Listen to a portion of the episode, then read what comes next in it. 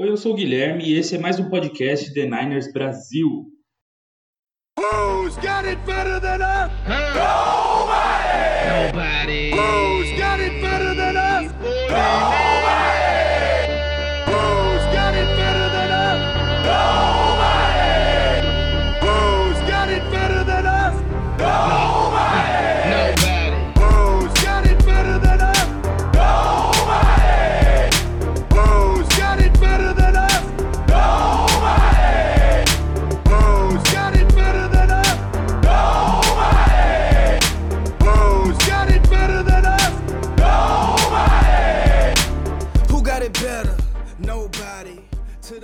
Seja bem-vindo a mais um podcast The Niners Brasil. Eu sou o Guilherme Freires. Eu tentei fazer um podcast sobre o 49ers no final da temporada de 2019 e tô afastado desde 30 de novembro. O último podcast que eu postei foi na rodada da semana 12, depois da vitória contra os Packers e antes do jogo contra os Ravens. E eu não consegui gravar mais porque muita coisa aconteceu na minha vida. Eu vou explicar para você muito rápido, basicamente o que aconteceu. Eu mudei de casa, descobri que ser pai de novo. Meu trabalho é, consome muito do meu tempo, então eu acabei ficando sem um horário para encaixar as gravações e edições. É, nos primeiros eu editava até durante o trabalho. É, eu me mudei para um lugar onde do lado da minha casa tem uma igreja, então eu estava tentando entender quais os horários e os dias que eu poderia encaixar para gravar sem ter interferência do áudio da igreja, das músicas. E também me bateu um pouco de desânimo, é, não pela comunidade do, da NFL no Twitter, sempre foi uma comunidade que me abraçou, né, compartilha minhas publicações, interage comigo. É, foi até um, um problema pessoal, eu acabei me deixando desanimar por brincadeiras de amigos. É, talvez eu esperei até demais de um- da galera.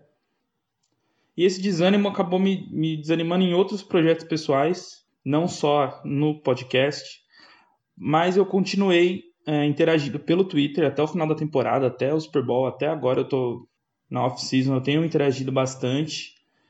E nessa semana, nessas duas últimas semanas, eu tenho lido algumas coisas e acho que essa motivação de fazer um projeto para mim independente do que aconteça na minha vida pessoal, fazer algo que eu gosto, algo que, que mexe com, com aquilo que eu mais gosto, que é o futebol americano, que é o 49ers. Então, eu consegui me, me motivar novamente a fazer gravações, né? E esse é o episódio que você vai ouvir, meu recap do draft de 2020. Então, vamos lá, vamos passar para as ideias, quais eram as minhas ideias antes do draft, o que aconteceu no draft e quais foram as conclusões que eu tirei do draft dos 49ers em 2020. É, vamos explicar primeiro qual era o, o panorama antes do draft. Né? Antes da gente chegar no draft, a gente tinha duas escolhas de primeira rodada. Nós tínhamos a número 13, que veio dos Colts, pela troca com DeForest Buckner. Nós tínhamos a 31, por ter chegado até o Super Bowl, e a 32 era do, do Kansas City.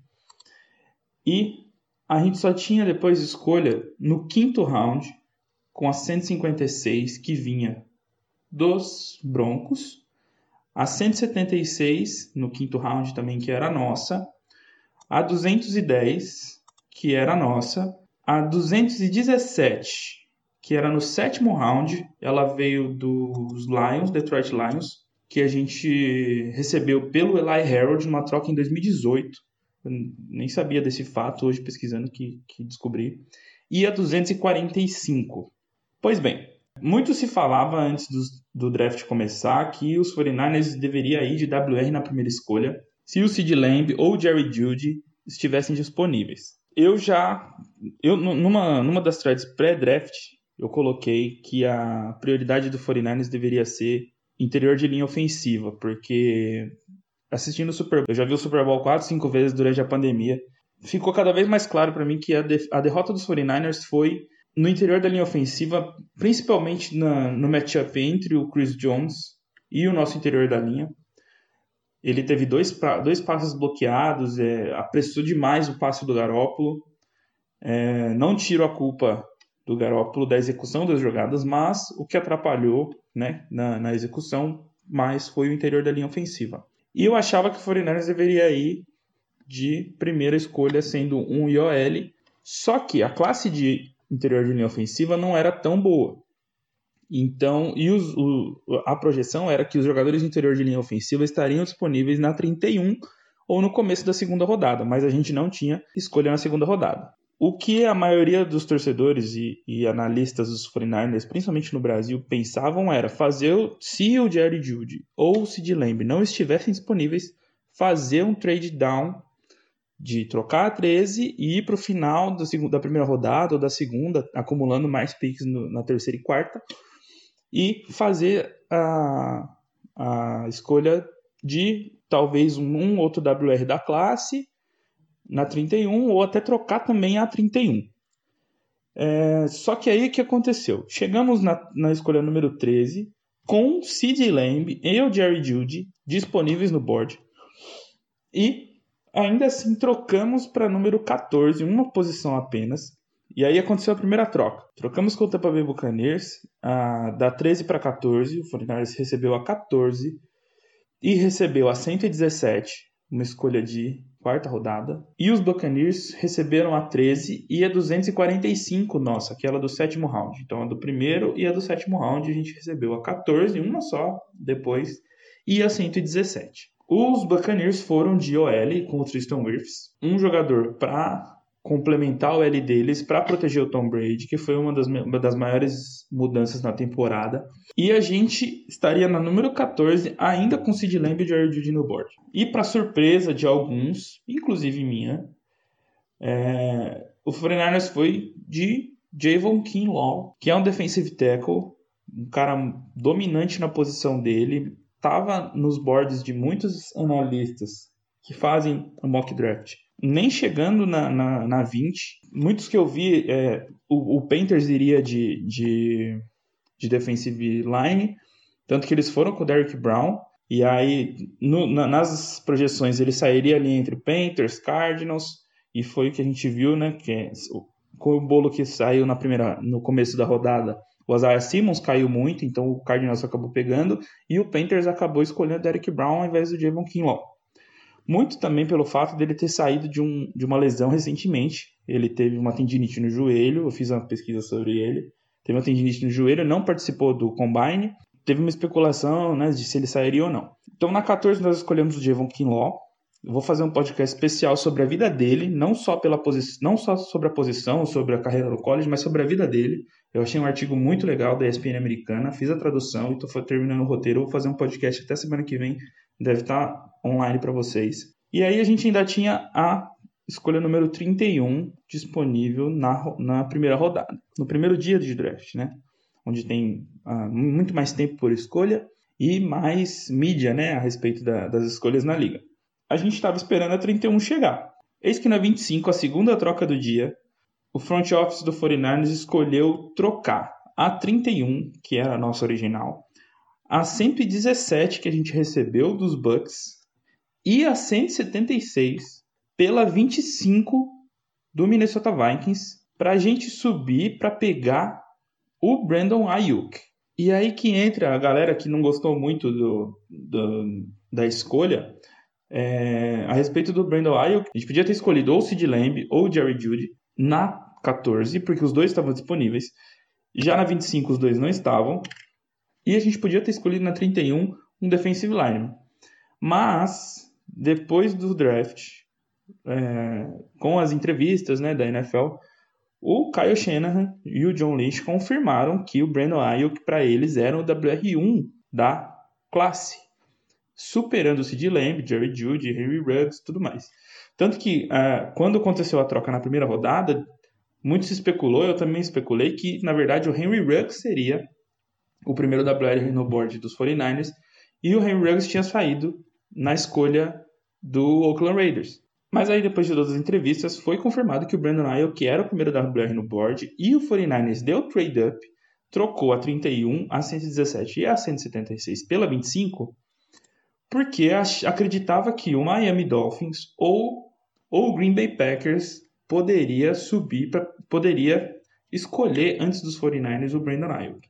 E como eles viram que o Ayuk foi caindo, foi caindo, a chance dele não chegar a 31 era grande, eles decidiram por fazerem o trade-up, saindo da 31 para 25. O Brandon Ayuk é um da de Arizona State, muito produtivo, muitas jardas depois da recepção, depois do contato e depois do, do draft, né, o pessoal assistindo, vendo os tapes dele, chegou-se à conclusão de que ele encaixa perfeitamente no sistema do Kyle Shannon. É aí que eu queria deixar um recado, é, longe de mim querer apontar dedo para alguém nem nada, mas isso só prova que a gente, é, por mais que a gente analise e leve isso a sério, os times e os coordenadores e os head coaches têm análises feitas por eles, cara. Então eu vi algumas pessoas reclamando, falando que o Shannon é burro, que não sei o quê.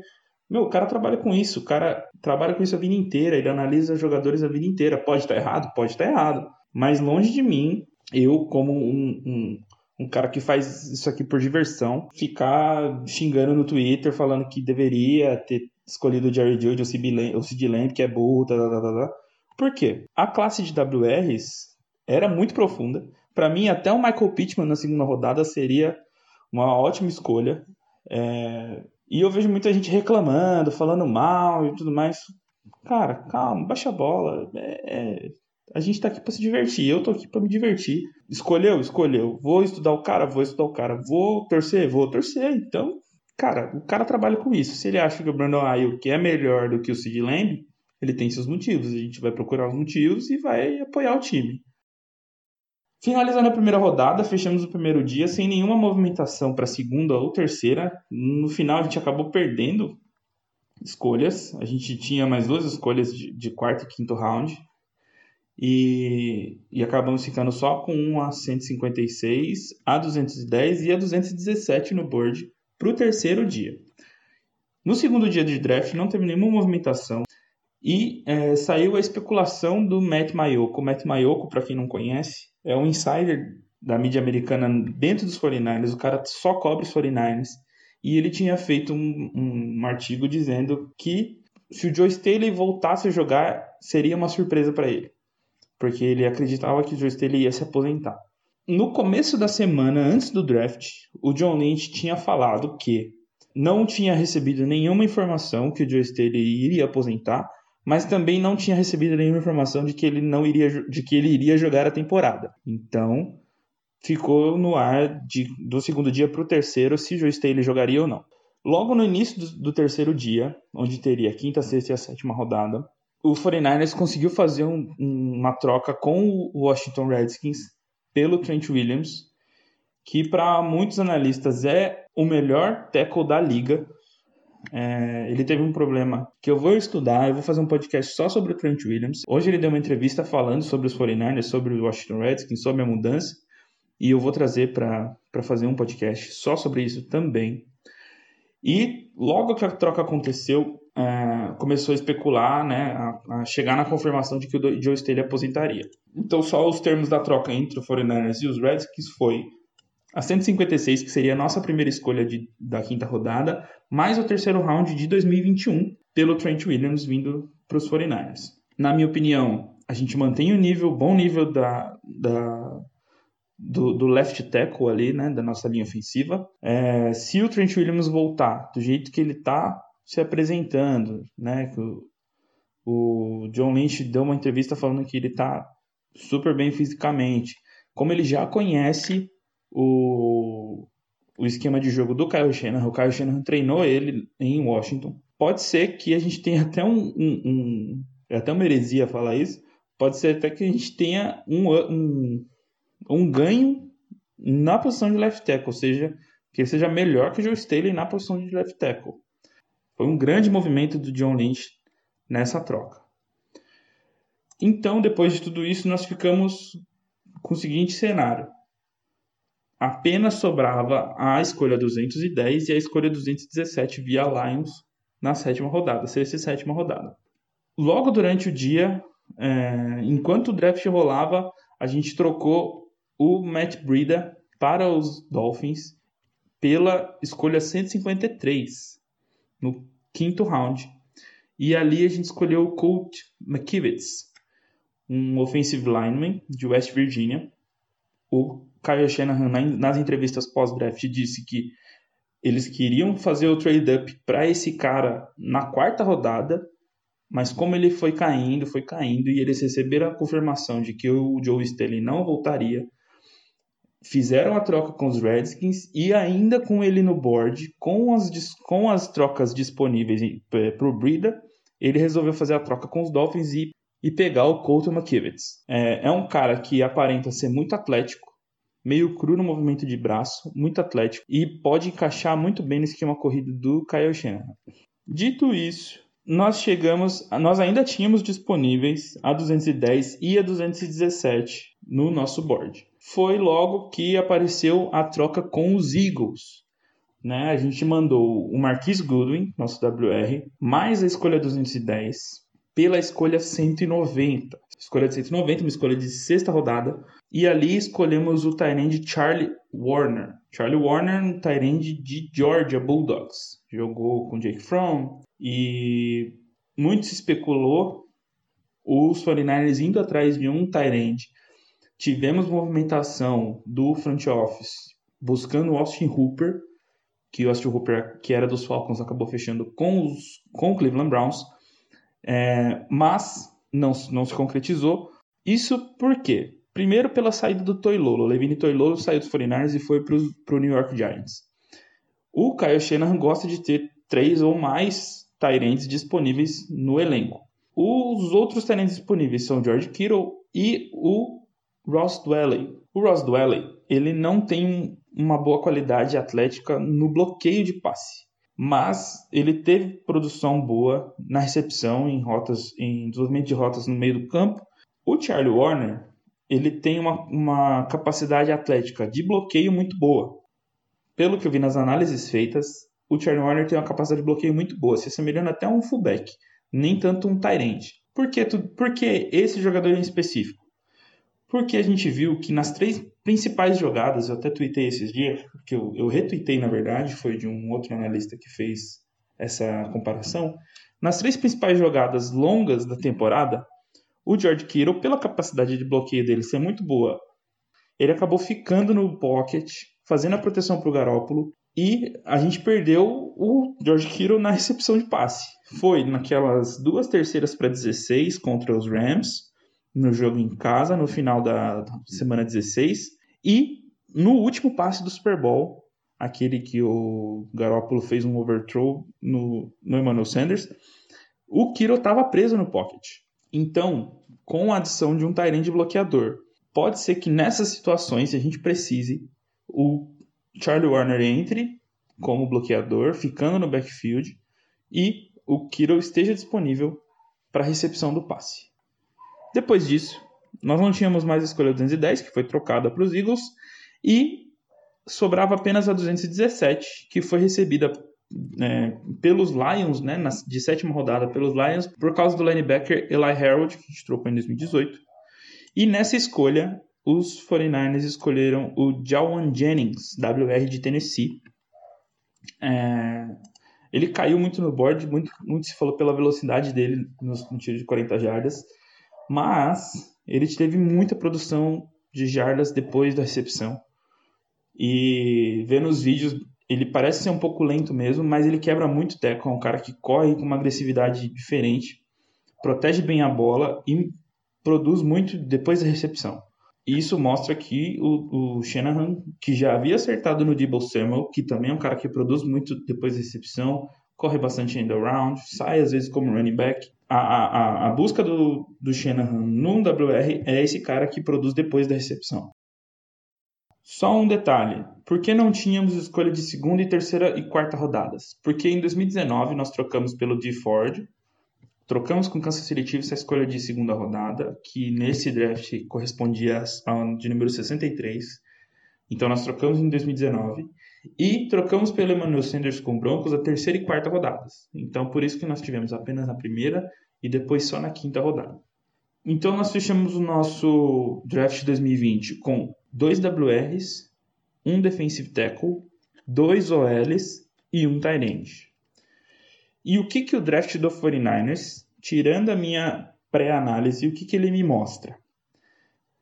Me mostra que a preocupação com o interior da linha ofensiva não é tão grande.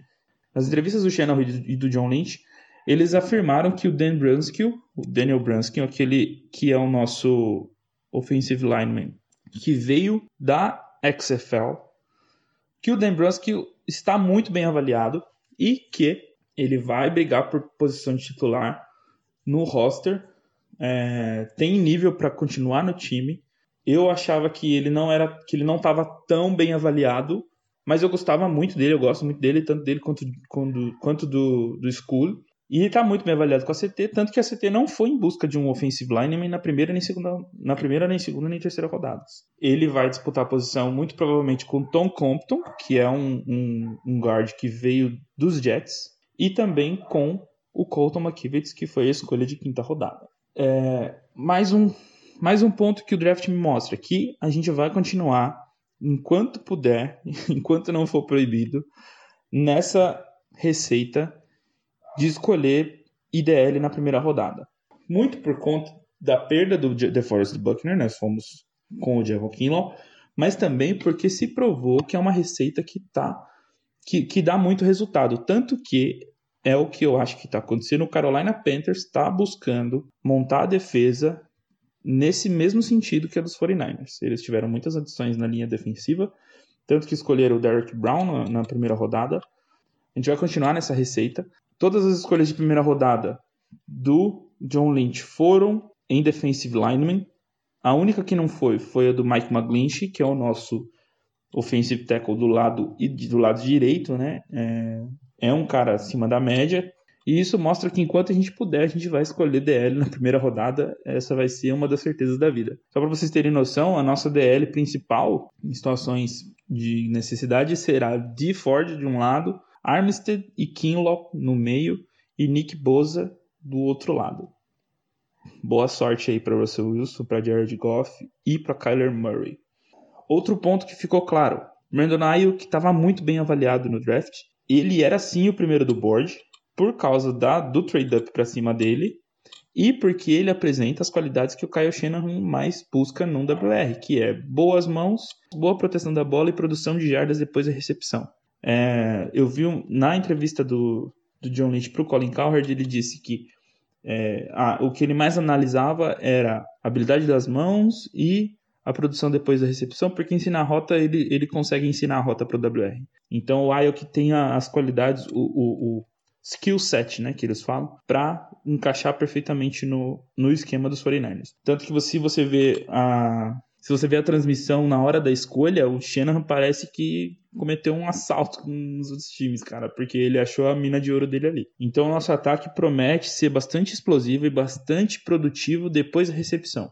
Com George Kittle, com Debo Samuel, com Brandon Ayuk, até com Jawan Jennings é, disputando posição, com o retorno do Trent Taylor e a volta do Jalen Hurd, que né, participou apenas da, da pré-temporada do ano passado. Especulou-se que ele pode, se, pode ser mudado para Tyrande.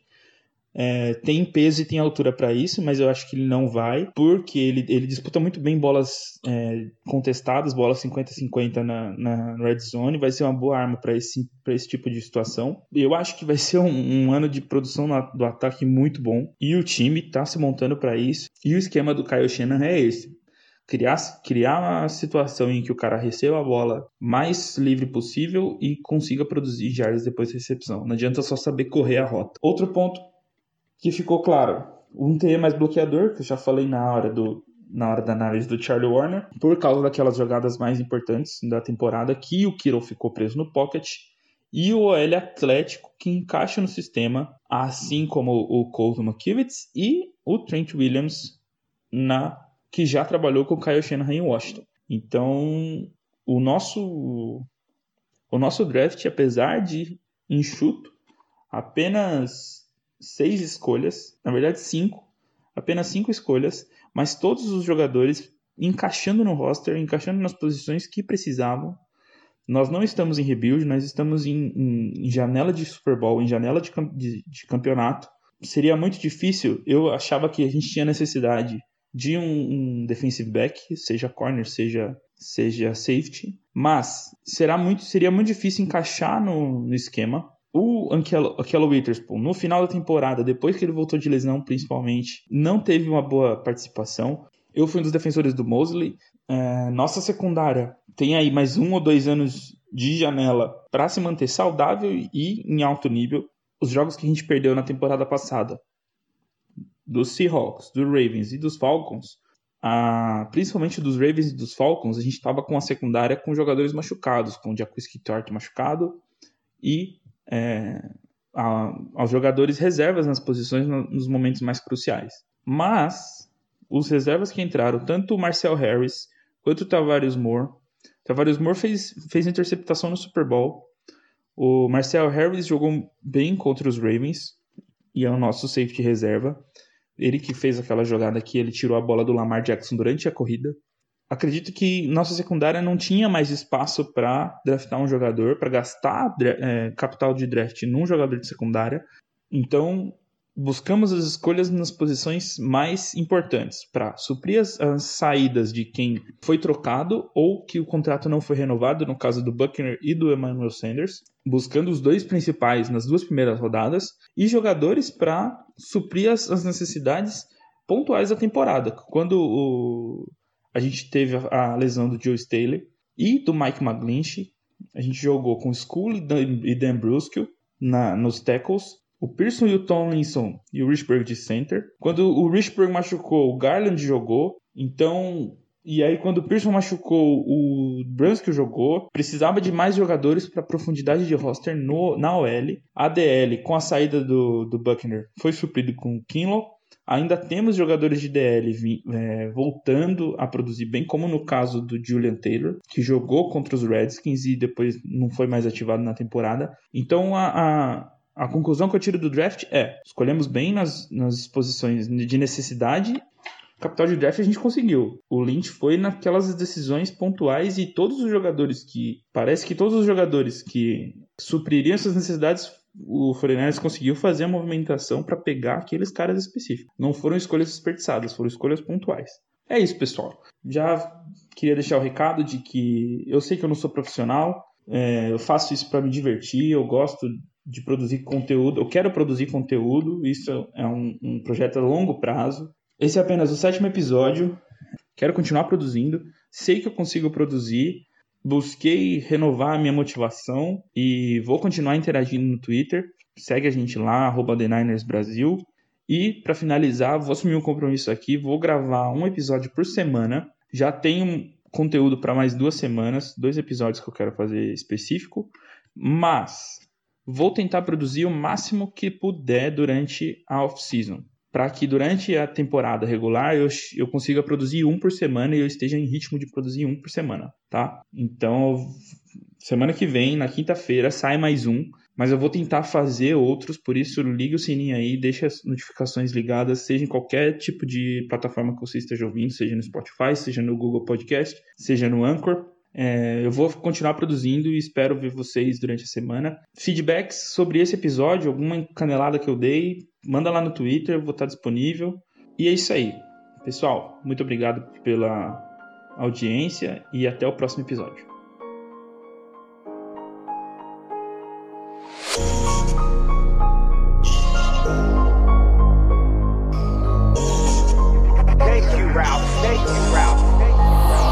Up on the win, I seen it coming as a youngin'. Remember days when I was struggling and I thought that I'd be nothing.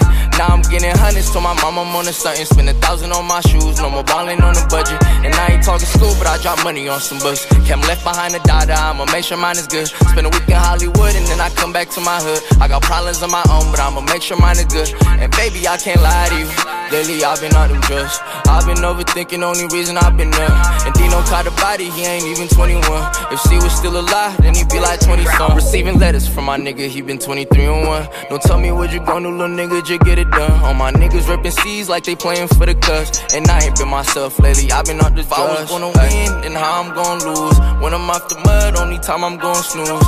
Only way to win is to break a couple rules. And I ain't been myself lately, I've been feeling new. If I was gonna win, how I'm gonna lose? When I'm off the mud, only time I'm gonna snooze. Only way to win is to break a couple rules. And I ain't been myself lately, I've been feeling new. Oh.